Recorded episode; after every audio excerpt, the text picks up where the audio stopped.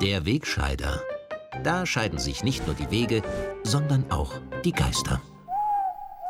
In dieser Woche gibt es einen Grund zum Feiern. Denn diese Sendung erfreut sich von Woche zu Woche steigender Beliebtheit und hat erstmals die Millionenschallmauer durchbrochen. Den Kommentar der Vorwoche haben mit Stand von Freitag mehr als eine Million Zuschauer via Fernsehen und Internet gesehen. Dafür möchte ich mich ganz herzlich bedanken und mit Ihnen darauf anstoßen. Währenddessen hat in dieser Woche der Corona-Wahnsinn einen weiteren Höhepunkt erreicht. In China wird das Virus neuerdings auch per Analabstrich getestet. Und bei uns sind Corona-Experten mittlerweile in Kläranlagen unterwegs. Weit haben wir es gebracht. Aus China wird vermeldet, dass die neue Testmethode effizienter, aber nicht sehr angenehm sei. In Österreich entscheiden jetzt Tests über Virusmutationen in Kläranlagen über weitere Eingriffe in die verfassungsrechtlichen Grundrechte der Bürger. Der freche Till hat dazu gemeint, das sei endgültig der Beweis, dass diese Corona-Politik für den Arsch ist. Ich entschuldige mich selbstverständlich für diese ungehobelte Ausdrucksweise, zumal die Regierung gerade in dieser Woche wieder bewiesen hat, dass das uneingeschränkte Vertrauen der Bürger in die heimische Corona-Politik gerechtfertigt ist. Sei es bei den übersichtlichen und klar geordneten Impfplänen des Gesundheitsministers, sei es bei sinnvollen und klaren Regeln für die jetzt zwingend vorgeschriebenen FFP2-Masken. Die unterliegen an sich den Bestimmungen des Arbeitsschutzes, weil das Tragen solcher Masken zu einer erhöhten körperlichen Beanspruchung führt, wie es auch auf der Internetseite des Arbeitsinspektorats heißt. Deswegen müssen solche Masken in westlichen Demokratien üblicherweise nach einer gewissen Zeit abgesetzt werden.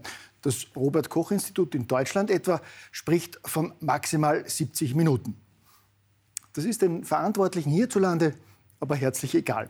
Wer hier etwa mit dem Zug von Salzburg nach Wien fährt, muss die Maske stundenlang aufbehalten. Ganz gleich, ob er damit seine Gesundheit gefährdet. Ganz im Gegenteil, die ÖBB heben von jedem Passagier auch noch 40 Euro Strafe ein, wenn er im Zug die Maske absetzt. Gedeckt von Regierung und Gesundheitsminister. Wobei der mittlerweile wohl besser in Gefährdungsminister umgetauft werden sollte. Pardon, die Gefährder sind laut Regierung, ORF und anderen Systemmedien ja kritische Bürger, die die Corona-Gehirnwäsche hinterfragen. Aber zurück zu Rudi Radlos und seinem Chaos.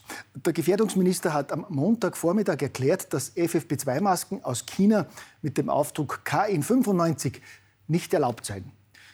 Nachdem bekannt wurde, dass die Regierung selber massenhaft solche chinesische Masken gekauft und an ältere Menschen, Lehrer und Ärzte verschickt hat, ist das Ministerium gleich wieder zurückgerudert und hat erklärt, mit bestimmten Zertifikaten gelten die chinesischen Masken doch. Operation geglückt, Verwirrung pur.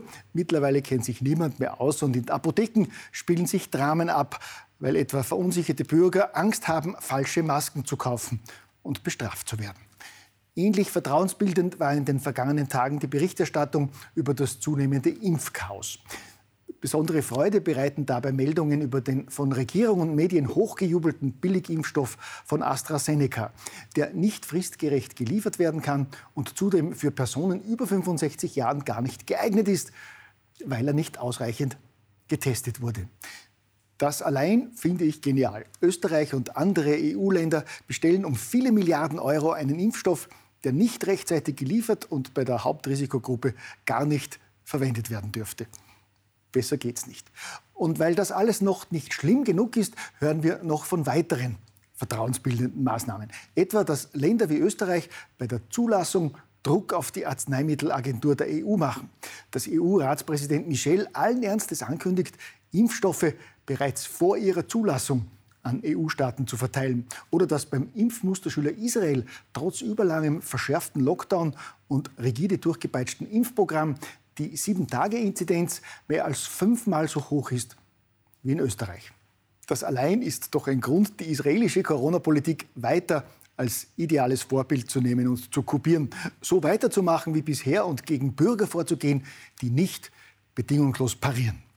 Von der Regierung und im vorbildlichen Staatsfunk werden solche Bürger ja nach wie vor als Corona-Leugner, rechte Spinner und Neonazis bezeichnet. Davon sollte man sich auch nicht abhalten lassen, nur weil psychologische Experten darin einen Fehler sehen.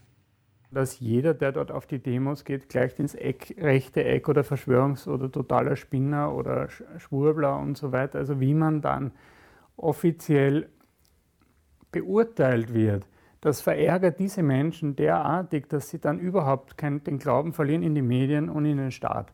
Und das halte ich für gefährlich.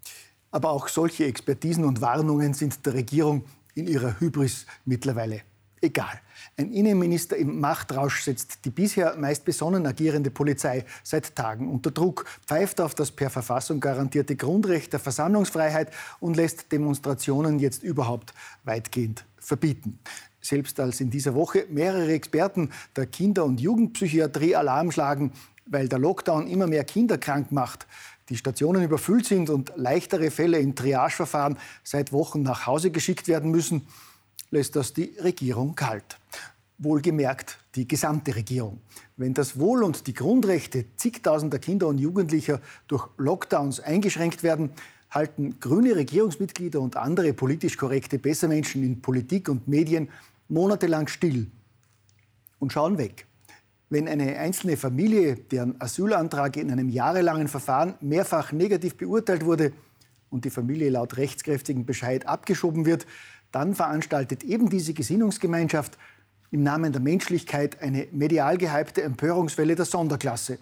Und der Bundespräsident tritt vor laufende Fernsehkameras und regt, ohne den Akt zu kennen, wie er selber sagt, allen Ernstes an, rechtskräftige Urteile zu ignorieren und das Recht zu beugen.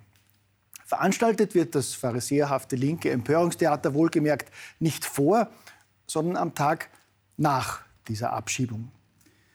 Nichts in dieser verrückten Welt ist von Dauer, nicht einmal unsere Probleme. Dieser wunderbare Satz stammt von Charlie Chaplin und es ist eines von drei Zitaten des großen Entertainers, die mir dieser Tage ein Freund zugeschickt hat. Alle drei Zitate passen ganz hervorragend in diese verrückte Zeit, in der ein winzig kleines Virus missbraucht wird, um weltweit Gesellschaften zu spalten, Existenzen zu vernichten, jahrhundertealte Strukturen und Werte zu zerstören oder aber auch Milliarden zu verdienen.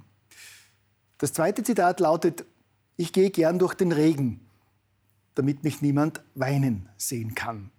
Auch dieser Spruch mag in dieser schwierigen Zeit vielen aus der Seele sprechen. Mein Liebling aus den drei Zitaten von Charlie Chaplin lautet aber, jeder Tag, an dem du nicht lächelst, ist ein verlorener Tag. In diesem Sinn darf ich Sie einladen, trotz des ganzen Wahnsinns auch heute gemeinsam zu lächeln. Gell?